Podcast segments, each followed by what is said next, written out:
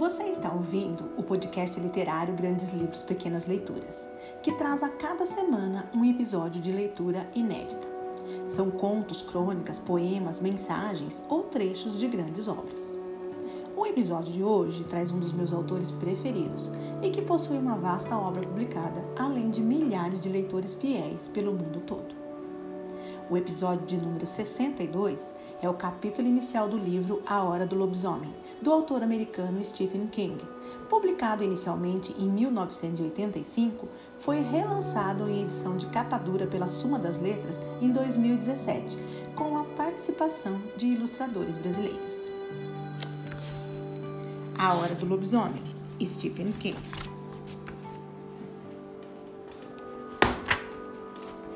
Na escuridão fétida, sob o celeiro, ele ergueu a cabeça peluda. Os olhos amarelos e estúpidos brilharam. Sinto fome, sussurrou. Henry Ellender, The Wolf. Trinta dias tem setembro, abril, junho e novembro. 28 ou 29 terá um, e todos os outros 31. Chuva e neve, sol ardendo, e a lua cada mês vai crescendo. Rima infantil. Janeiro.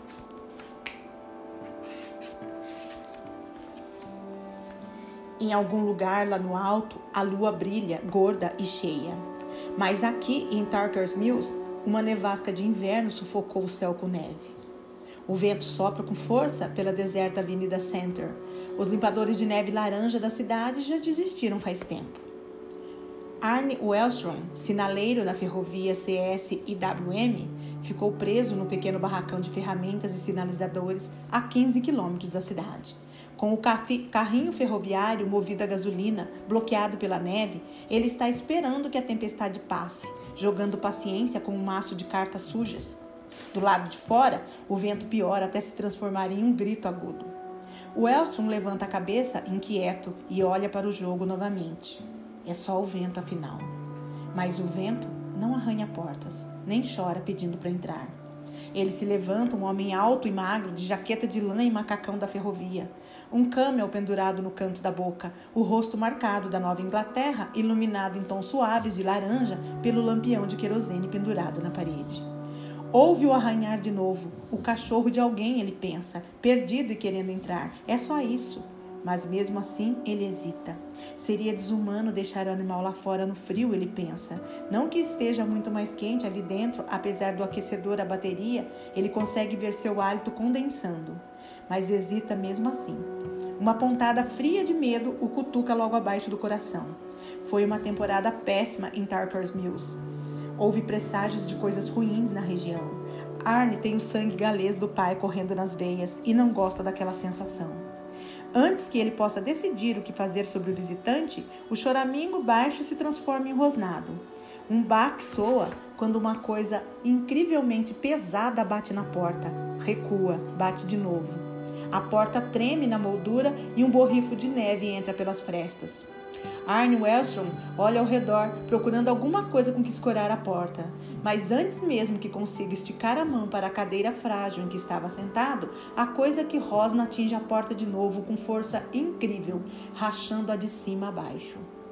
A porta fica no lugar por mais um momento, curvada em torno da linha vertical, e enfiado nela, investindo e atacando com o focinho franzido em um rosnado e olhos amarelos ardentes, está o maior lobo que Arne já viu.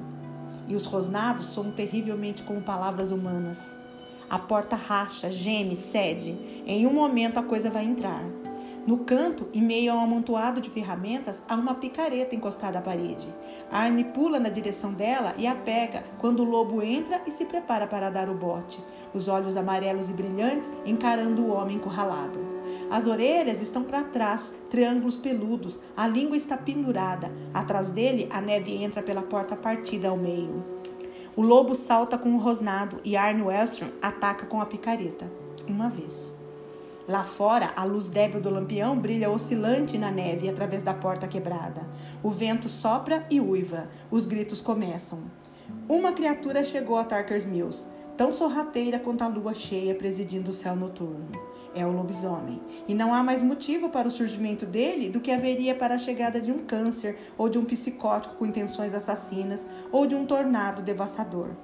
A hora dele é agora, o lugar dele é aqui, nessa pequena cidade do Maine, onde jantares de caridade na igreja são um evento semanal onde garotinhos e garotinhas ainda levam maçãs para as professoras, onde as excursões da natureza no Clube dos Cidadãos Idosos são religiosamente relatados no jornal semanal.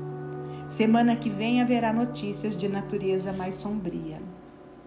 Lá fora, as pegadas da criatura são cobertas pela neve e o uivo do vento parece selvagem de prazer. Não tem nada de divino ou de luz naquele som insensível, só há o inverno sombrio e o gelo escuro. O ciclo do lobisomem começou.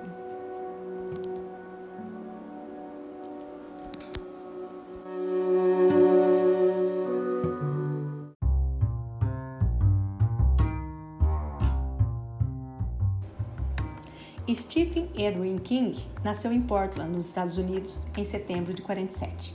É um escritor norte-americano cujo principal gênero é o terror, mas também aborda suspense, ficção científica e fantasia. Já publicou mais de 70 livros, alguns sob o pseudônimo de Richard Bachman. Stephen tinha apenas dois anos quando foi abandonado pelo pai, sendo criado apenas pela mãe e pelo irmão mais velho. Sua infância foi marcada por uma série de dificuldades financeiras e mudanças de casa em diferentes cidades norte-americanas. Uma de suas primeiras ideias para um romance era sobre uma jovem com poderes psíquicos, mas Stephen desistiu da ideia. Foi então que sua esposa Tabitha resgatou os esboços do lixo e o encorajou a voltar a escrever essa história. Ele terminou o romance que intitulou como Carrie, a Estranha, enviando para a editora de livros norte-americana Doubleday. Iniciou-se aí uma carreira de sucesso. King já admitiu ter desenvolvido uma grave dependência de álcool por mais de uma década. Ele também declarou que o personagem Jack Torrance, de O Iluminado, foi baseado nele mesmo. Stephen cortou o álcool e qualquer tipo de droga por volta de 1980. De acordo com ele, está sóbrio desde então. Em 1999, o autor foi vítima de um acidente gravíssimo, atropelado durante uma caminhada no estado do Maine por um motorista distraído. Stephen King sofreu um traumatismo craniano, fraturas múltiplas e perfurações em um dos pulmões. Foi submetido a três cirurgias. Seus livros já tiveram uma série de adaptações para televisão e cinema, sendo os mais famosos Carrie, com duas versões cinematográficas, O Iluminado, Conta Comigo, O Nevoeiro, It, A Coisa e Cemitério Maldito. Eu dedico esse episódio aos meus irmãos Cal e Jindy, que também são fãs do Mestre do Terror. E se você quiser ouvir outros dos nossos episódios e conhecer mais do nosso trabalho, siga-nos nas redes sociais, Instagram e Facebook, Grandes Livros, Pequenas Leituras. E se quiser fazer contato conosco, temos um e-mail, grandeslivros.pequenasleituras@gmail.com. Muito obrigada e até a próxima semana.